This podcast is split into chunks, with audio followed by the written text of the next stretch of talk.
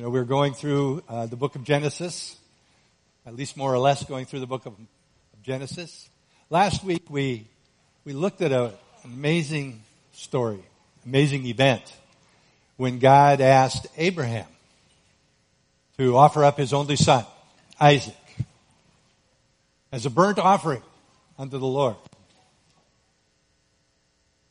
And I've continued to think about laying down those kinds of things in our lives, you know, that God would like us to lay down.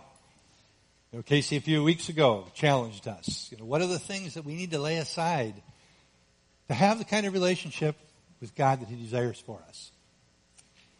You know, that's one of the things we often forget, that He desires to have an intimate relationship with you and me. He offered up His Son, Jesus, as a sacrifice so they could have that relationship with you and me. That's how badly he desires to know and be in relationship with every one of us. You know, as we're going through the book of Genesis, as I said at the very beginning, it's not necessarily a verse by verse exegesis. It's not like we're going to go through every verse, but some of the main things that I really wanted us to get were the idea of God's creation. And specifically in God's creation, all that He created, as amazing as it is to realize who you and I are in His creation. How He esteems us, how He loves us, how He looks at us as the crown jewel of all of His creation. I, I thought about that this morning walking back and forth between the church and my office and looking at that bright red sunrise. How beautiful that was, and how amazing that was that God creates things like that and yet He looks at you and I and says, oh, you're way more beautiful than that. So creation. We're also looking at God's chosen family in the book of Genesis as we go through uh, all the way from Adam and Eve, where we're going to be today, talking a little bit about Jacob and Esau. Knowing that God chose out of his sovereignty, out of his grace, out of his wisdom, out of his plan, who his chosen family was going to be, who in each generation was going to be carrying on the blessing. And to realize that you and I are a chosen people. You and I are a chosen generation. God chose us. He gave us the grace to accept the gift that He offered to us, to be part of His church, part of His, part of His bride for His Son. These are the kinds of things. It's, it's not just the history, which the history I think is important and we can learn a lot from the history in the book of Genesis. But we begin to see more and more and more the heart of God those things like his divine wisdom, things we don't understand and don't make sense. And then a little while later we discover, wow, it makes perfect sense. The sovereignty of God and it's his grace along with his sovereignty. Those are the things that I really want us to grab a hold of as we go through all these different stories. We finished up last week with Abraham and Isaac and the reality that God provides a reality that every single one of us need to grab a hold of. God provides. We all go through trials and tests. We go through circumstances and challenges. And the reality is God will provide. Oh, it's a, a reminder to me in my own life when I start thinking that I can do things, fix things, cause things to happen and realize, hey, you know what? I just can't do much. And it keeps us humble before Him knowing how much we need Him. Dependent upon God. Today we're going to look at another event. And I say the, use the word event intentionally instead of a story because sometimes when we hear the word story, we think it's a story like a fairy tale. I hope when you hear me say event, you realize these things really took place. These things really happened. These are real people, real events taking place. And we're going to look at one today where the bottom line is there's a man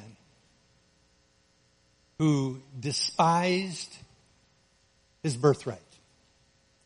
And we'll talk more and more about a birthright, but remember this. You and I have been adopted into the family of God. We are called his children. We are declared to be joint heirs with Jesus Christ, that we are seated with him in heavenly places. We have an, an amazing birthright as born again believers. And we're going to look at it historically in the culture of the day at a man who, the scripture says, def- despised, some translations say he profaned his birthright. But I want to give you just a brief, it's like I said last week, it's kind of like we're going to just fast forward a little bit in the book of Genesis. Because I'm not going to spend time on every single person, every single event. After Isaac was asked by God, or Abraham was asked by God to offer up Isaac, he experienced another difficult challenge in his life, and that was the death of his wife, Sarah. She dies at the age of 127 years old. And the interesting, one of the interesting things here is that we see as they share this event with us that remembering Abraham had been promised what we would call the promised land. Basically, it's like God said, everything you see in every direction here, that's going to be yours. But when his wife dies, not a single acre belongs to him. Not a single hilltop belongs to him. So he actually has to literally buy a field so he could have a place to have a tomb to bury his wife. It's the first land that he possesses. And it's almost as if it's kind of a, a down payment, if you would, to the fulfillment of the promise of God. Then some time passes and Abraham sends his oldest and probably most trusted servant. Now, if you're reading along in the story, you might remember also we mentioned uh, Eliezer. Abraham thought maybe he would be his descendant before he had a son. God said, no, that's not the case. Most people think that Eliezer was the one that was sent. And where he was sent was to get a bride for Isaac. They were living in a pagan area. The culture around them was very sinful and evil. And he did not want Isaac to select a wife or get a wife amongst the people in the area. So it tells us he sent them back to his home country or his home area, back to Mesopotamia, back in the area of Ur, if you can remember where he was called from. And he, he there's some really strange things in there. He, he has his servant put his hand under his thigh and does all this and swears that he's not going to come back unless he gets a bride. And one of the things you won't track unless you actually do a study on the ages of the people, um, you know, these things are taking place. They aren't young people necessarily the way we think of young. We're going to discover in a little while that uh, by the time Isaac gets a bride, he's 40 years old. By the time he has a child, he's 60 years old. And some of these things with ages uh, give you a little more insight into the story but a lot of these people are a lot older than we think because we think today, and the word doesn't necessarily tell us how much time has passed in all these scenarios. So he goes and he goes back to that area and God supernaturally, read the story, God supernaturally brings a young virgin to the servant's presence and through a bunch of amazing circumstances, this young lady named Rebecca agrees to go back and become Isaac's wife. And Isaac, at the age of 40, takes Rebecca as his wife. And as God would have it, Rebecca turns out to be the granddaughter of Nahor, which was a brother of Abraham. So they found a descendant. God found a descendant from the chosen people or his wife. They're married,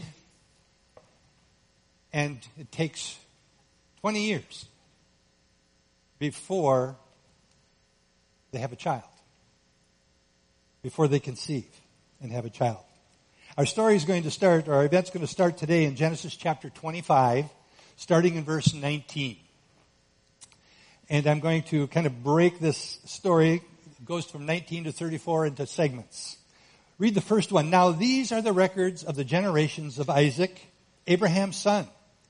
Abraham became the father of Isaac, and Isaac was 40 years old when he took Rebekah, the daughter of Bethuel, the Aramean of Padan Aram, the sister of Laban, the Aramean, to be his wife. Isaac prayed to the Lord on the behalf of his wife because she was barren. And the Lord answered him, and Rebekah, his wife, conceived. But the children struggled together within her. And she said, If it is so, why then am I this way? So she went to inquire of the Lord. And the Lord said to her, Two nations are in your womb, and two people will be separated from your body. And one people will be stronger than the other, and the older shall serve the younger. It's interesting how much barrenness there is in this chosen line that God uses and selected in his own sovereignty to eventually lead to the Messiah. In this case, we have Isaac and Rebekah, just as was the case with Sarah and Abraham, they can't conceive. Only they respond much differently than Abraham and Sarah did. Remember Abraham and Sarah's story? Sarah says, hey, I've got this handmaid from Egypt named Hagar. I'm going to send her to your bed. She'll conceive. We'll raise it as our own child. Bad idea, but God still blessed things in it. But there were consequences. Here we see different, a different scenario take place. 20 years, nearly 20 years they've been waiting to have a child. But they don't take it into their own hands. They waited on the Lord and they went and it says that Isaac sought the Lord, prayed to the Lord. The Lord heard his prayers and she conceived. What's not in the story is one of those thoughts that jump into my head when I'm reading these things is, I gotta believe he prayed many times before this. But this time, for whatever reason, God answered. His timing. His plan. And then we read the word struggle. These children are struggling in the womb. Now, that word struggle is a very powerful word. It's, it means like, it's translated crush or to crush. It's like there is a literal battle going on in her womb between these two children. And as she cries out to the God, to God and says, Lord, if I'm pregnant, you've answered these prayers of mine. What's going on? Why is it going like, like, why? You know, it's kind of like, why is this pregnancy so doggone difficult? Why is it so painful? And the Lord answers her. And he answers her really with a prophecy.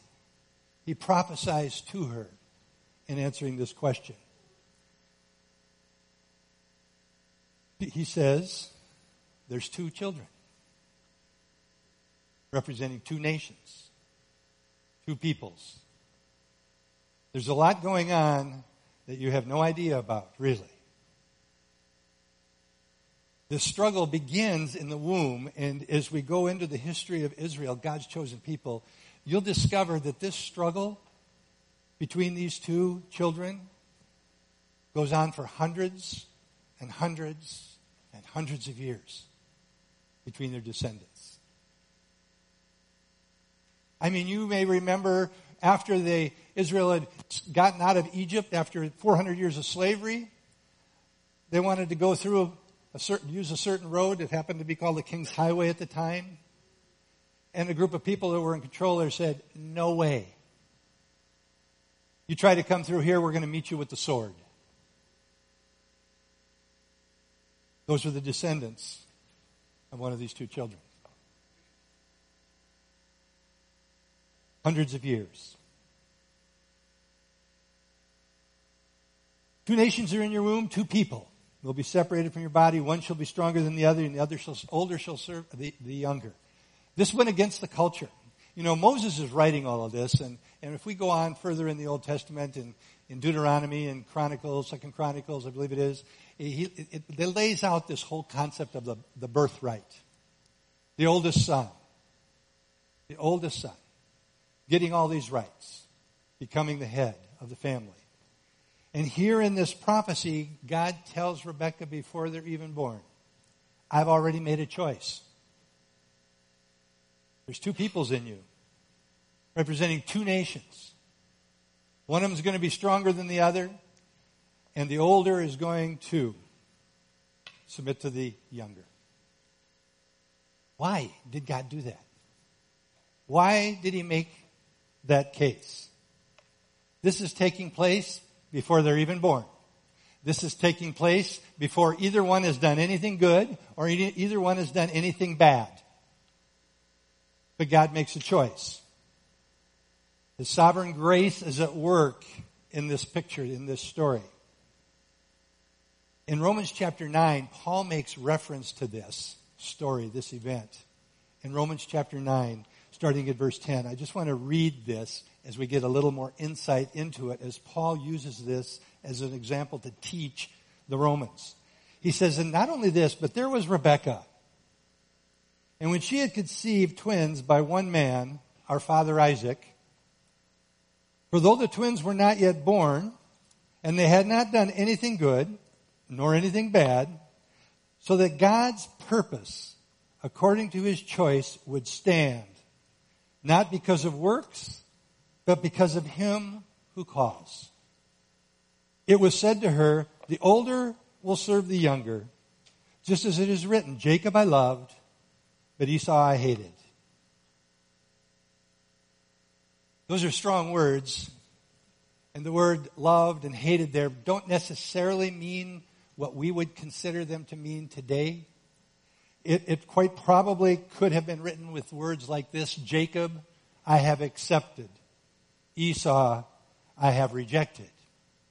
It's kind of like when Cain and Abel came with their sacrifices to the Lord, and God received Abel's, but he rejected Cain's.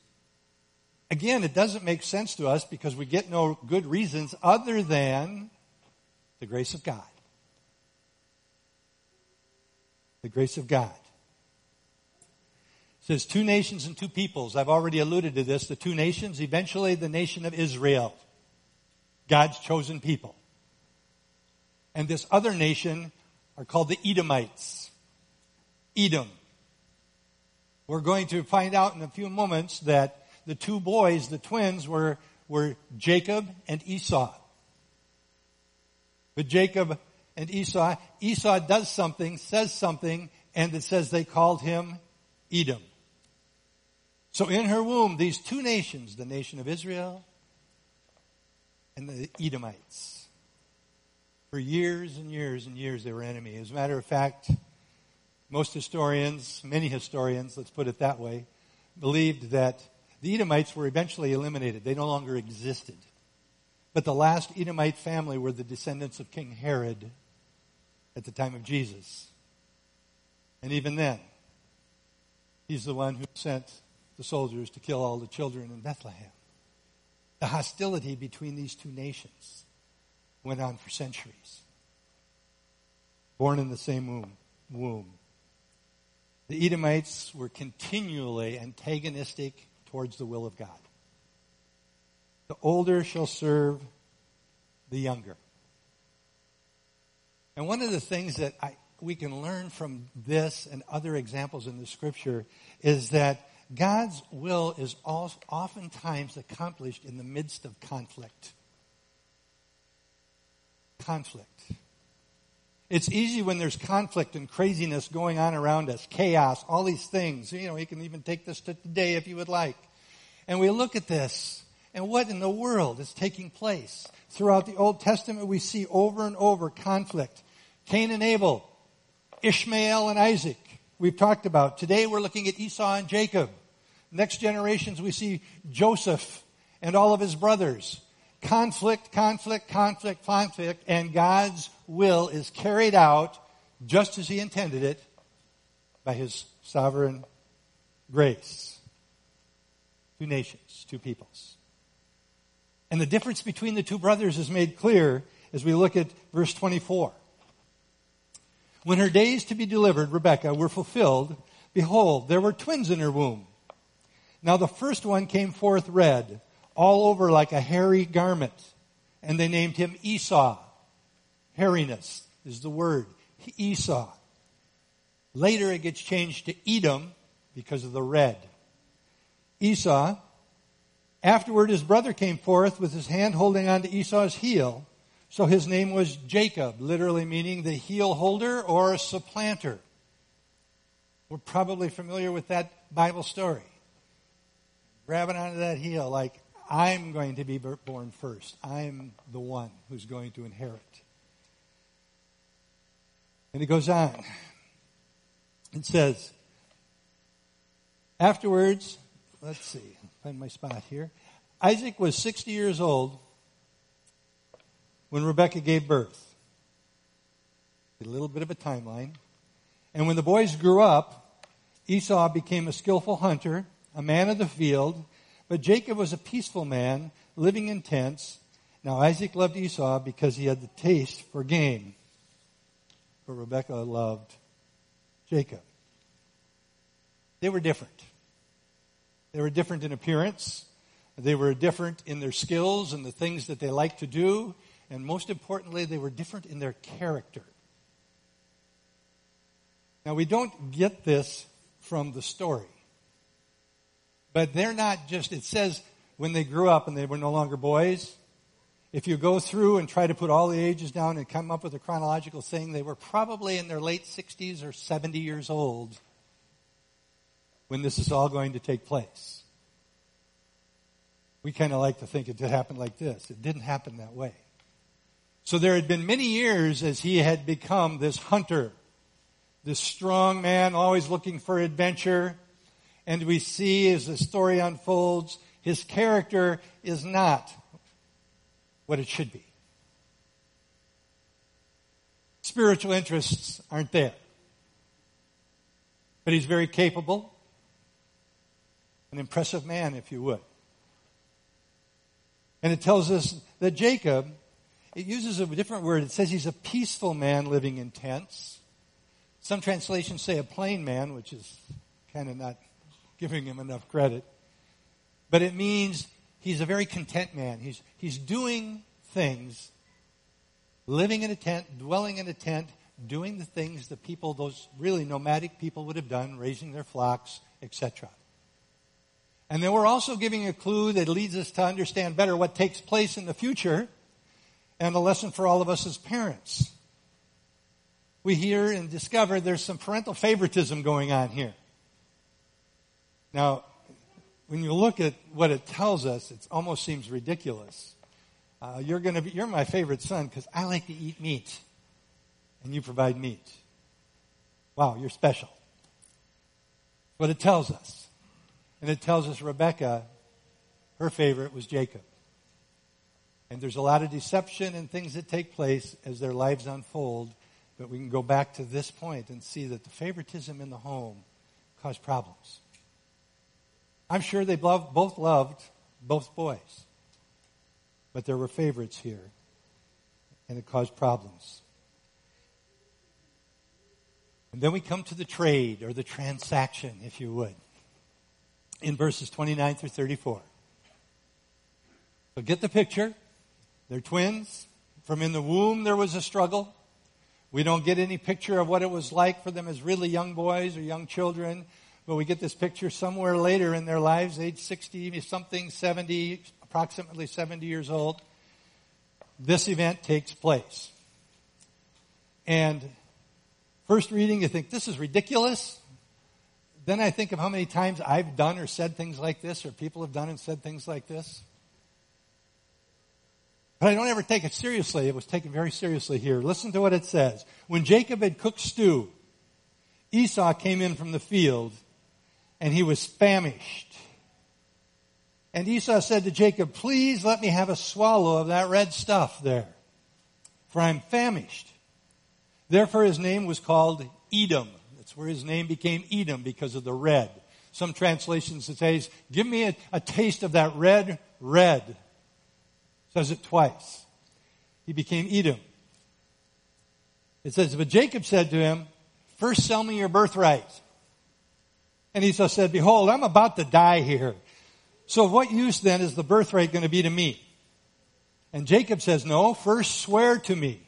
So he swore to him, sold his birthright to Jacob, and then Jacob gave Esau bread and the lentil stew, and he ate, drank, rose, and went on his way.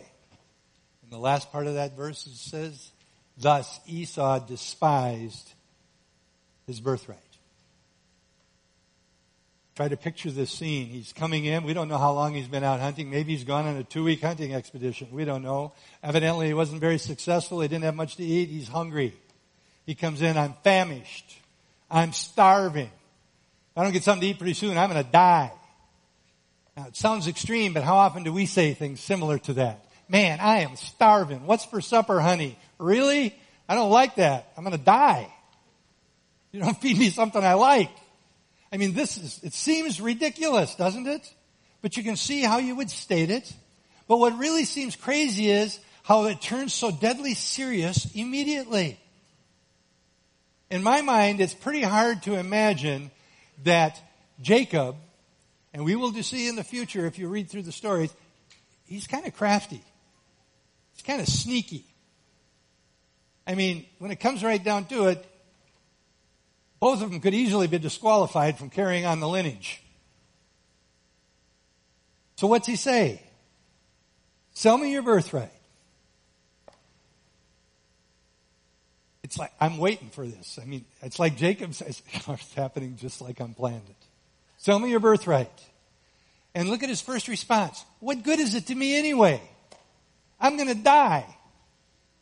I mean, he didn't die for a long, long, long, long time. It's hard for me to believe, and even if there was famine in the land, with the wealth that they had, there was probably something else he could have eaten. But he was famished. He says, What good is it to me? I'm going to die anyway.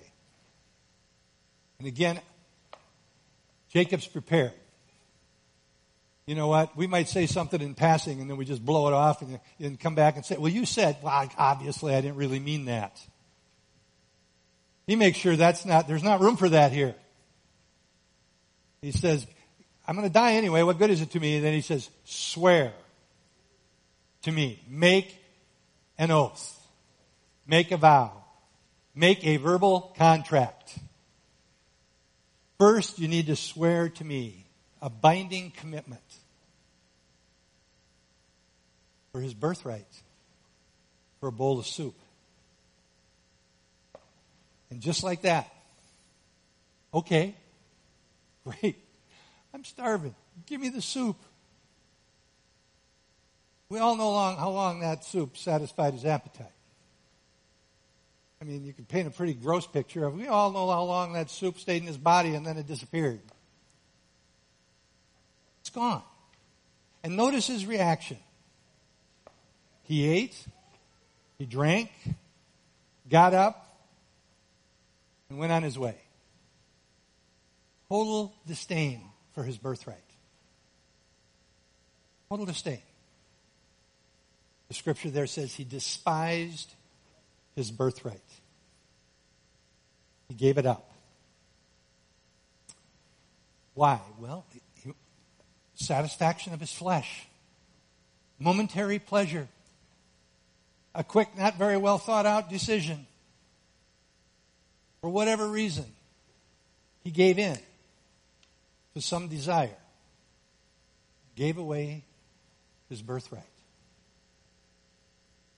Now, Jacob knew about the birthright of his family. This family had more than just your ordinary birthright. He knew that the birthright was really valuable and he wanted it. The birthright, at that time, the son, the firstborn son, received a double portion of all the material goods. If dad was a millionaire or had 10,000 sheep, few goats, whatever it was, he was going to get a double portion of the wealth, of the material goods.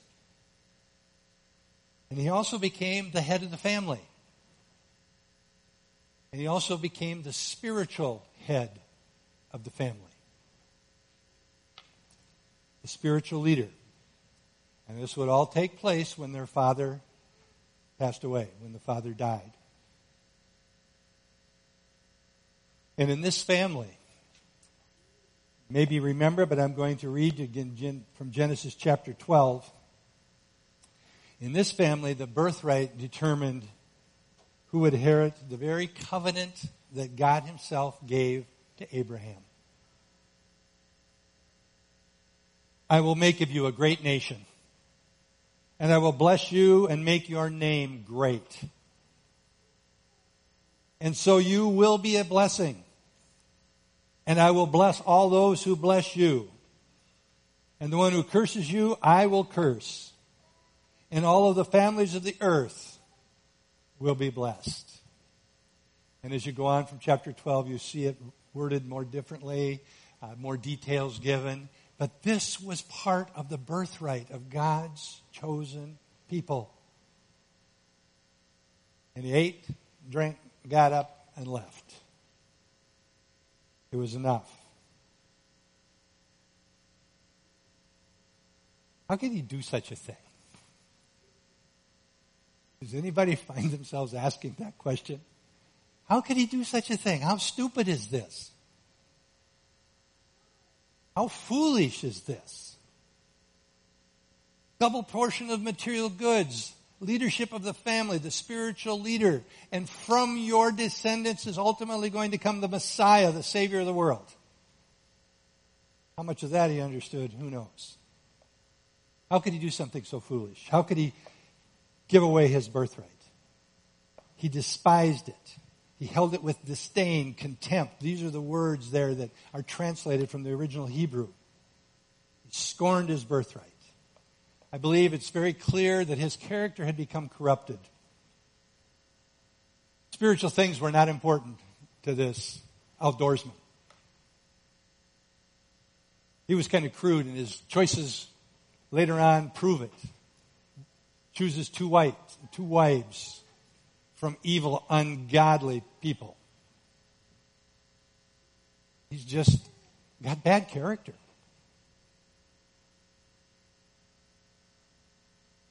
In Hebrews chapter 12, the writer of Hebrews also made reference to this event that's taking place. And here, the writer of Hebrews is talking about a root of bitterness getting in and being ungodly people. And who does he pull in as an example that you shouldn't be like this guy? He says that there be no immoral or godless person like Esau, who sold his own birthright for a single meal. For you know that even afterward, when he desired to inherit the blessing, he was rejected, for he found no place for repentance though he sought for it with tears. For he found no place for repentance. Now, I think we need to understand with God, all sins are forgivable. When there's a broken and contrite heart and there's regret, we can repent of the sin. So I don't believe it's a question of God's ability to forgive his sin here. I don't believe that's what it means. But there was nothing. I believe there was nothing. You know, repent, go and go in a different direction, change and go in a different direction. I believe we're saying here, you know what? You can't undo what you did. It took place. It happened. And there's consequences for it. No matter how bad you feel, yes, you're forgiven, but we can't go back and undo what was done. And then it says, though he sought diligently with tears his birthright wasn't going to be restored just because he wished it to be. He wanted it to be. Couldn't be returned because he had despised it.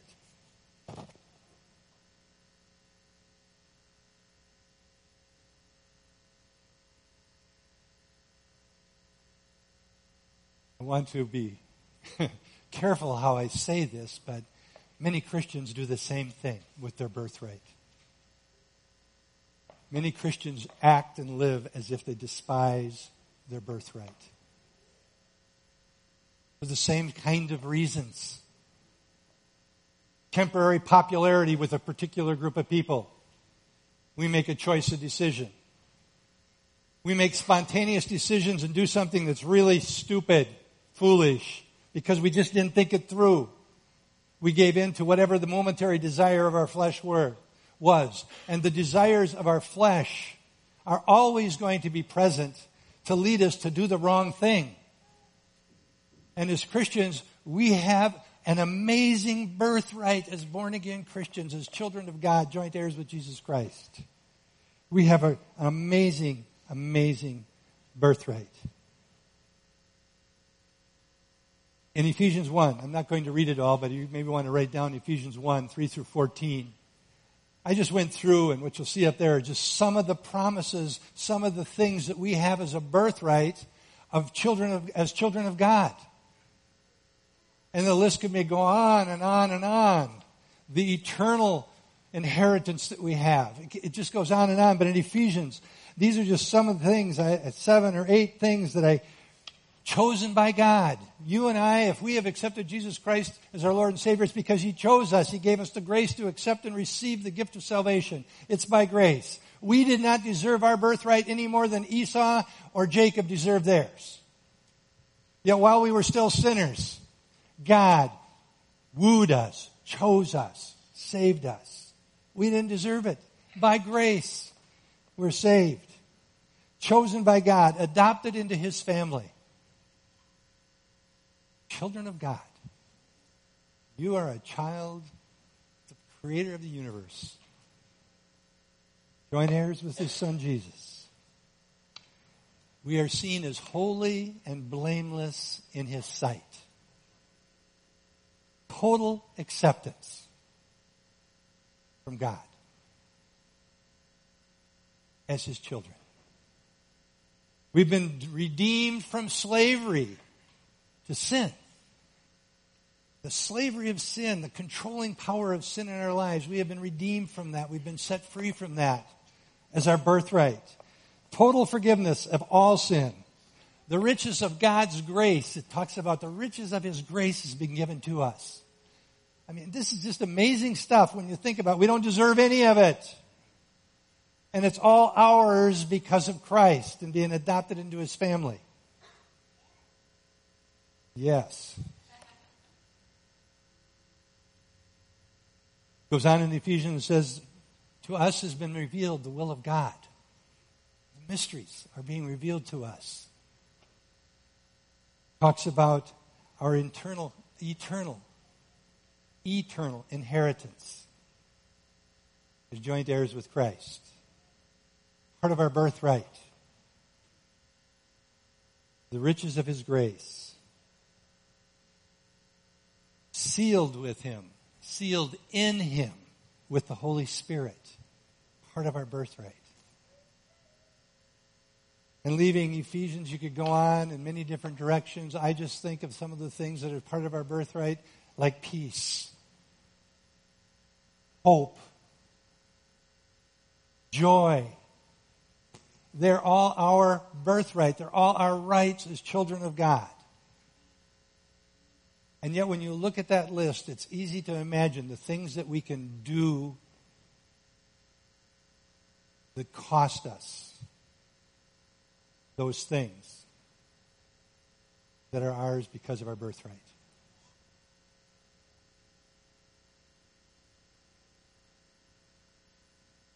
First and foremost, no one should ever reject the offer of becoming a child of God all those things that I've just mentioned only, only are the birthrights to those that have been born again. Born again simply meaning accepted Jesus Christ and his sacrifice, his death, his burial, his resurrection, paying the price for our sins.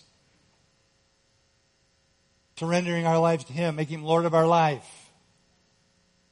And the birthright's ours. Doesn't matter what you did, doesn't matter what your past looked like, it doesn't make it a bit of difference. This is now yours. And once we've accepted it, we should do everything we can to not despise it. Not despise it. Now, I know I personally don't think, first thought, when I do something that I know costs me something, that I'm despising my birthright.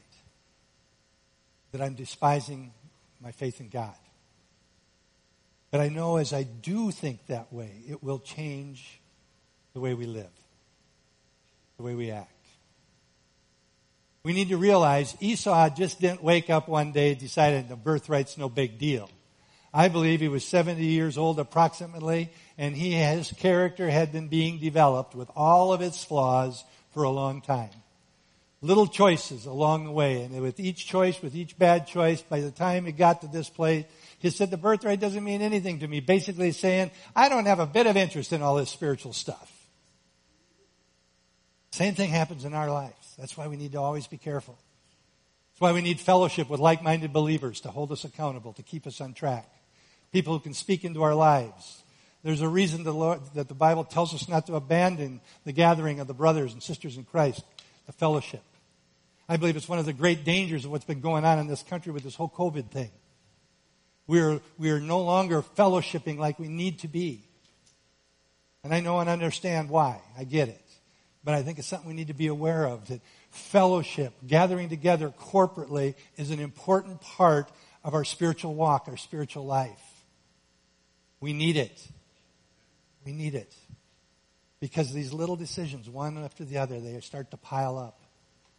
And not that I believe you can lose your salvation, but I do believe our intimacy with the Lord can be greatly, greatly damaged.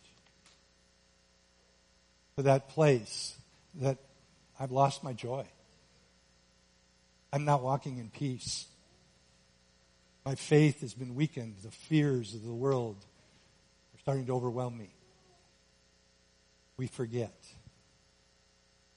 We need to be reminded who we are in Christ and that we have a large family, the corporate family, the body of Christ, to help one another, to encourage one another, to strengthen one another. Let's close in prayer. The worship team, we have a closing song, I believe. They'd come forward. Father, I thank you and praise you for your amazing grace that you extend towards us. God, the grace you extended towards us to respond to the gift of salvation through Jesus, your Son. Father, and I pray, God, if there be people here or watching online that have never accepted that gift, right now, Father, I pray you would have your Holy Spirit just woo them, open their heart and their mind to the truth of who Jesus is and what He's provided for us. That we may understand and recognize that we become children of God with all the benefits all the promises. Lord, I thank you that there is no sin that you cannot forgive, that the blood of Jesus didn't cover. Pray, Father, that the enemy could not twist truths in the minds of your people to bring shame or guilt or condemnation. But, Father, that we might walk out some of the things that are part of our birthright, the promises that are given for us. I pray, Father, we would, you would give us the grace to share these things with others that we come across in our daily walks that are hurting, that don't know these things, don't understand these things. I pray, God, that you would be working and preparing hearts for the message of your amazing grace, your amazing love that we might share with others. Just stand with me if you're able, and let's conclude with this worship song.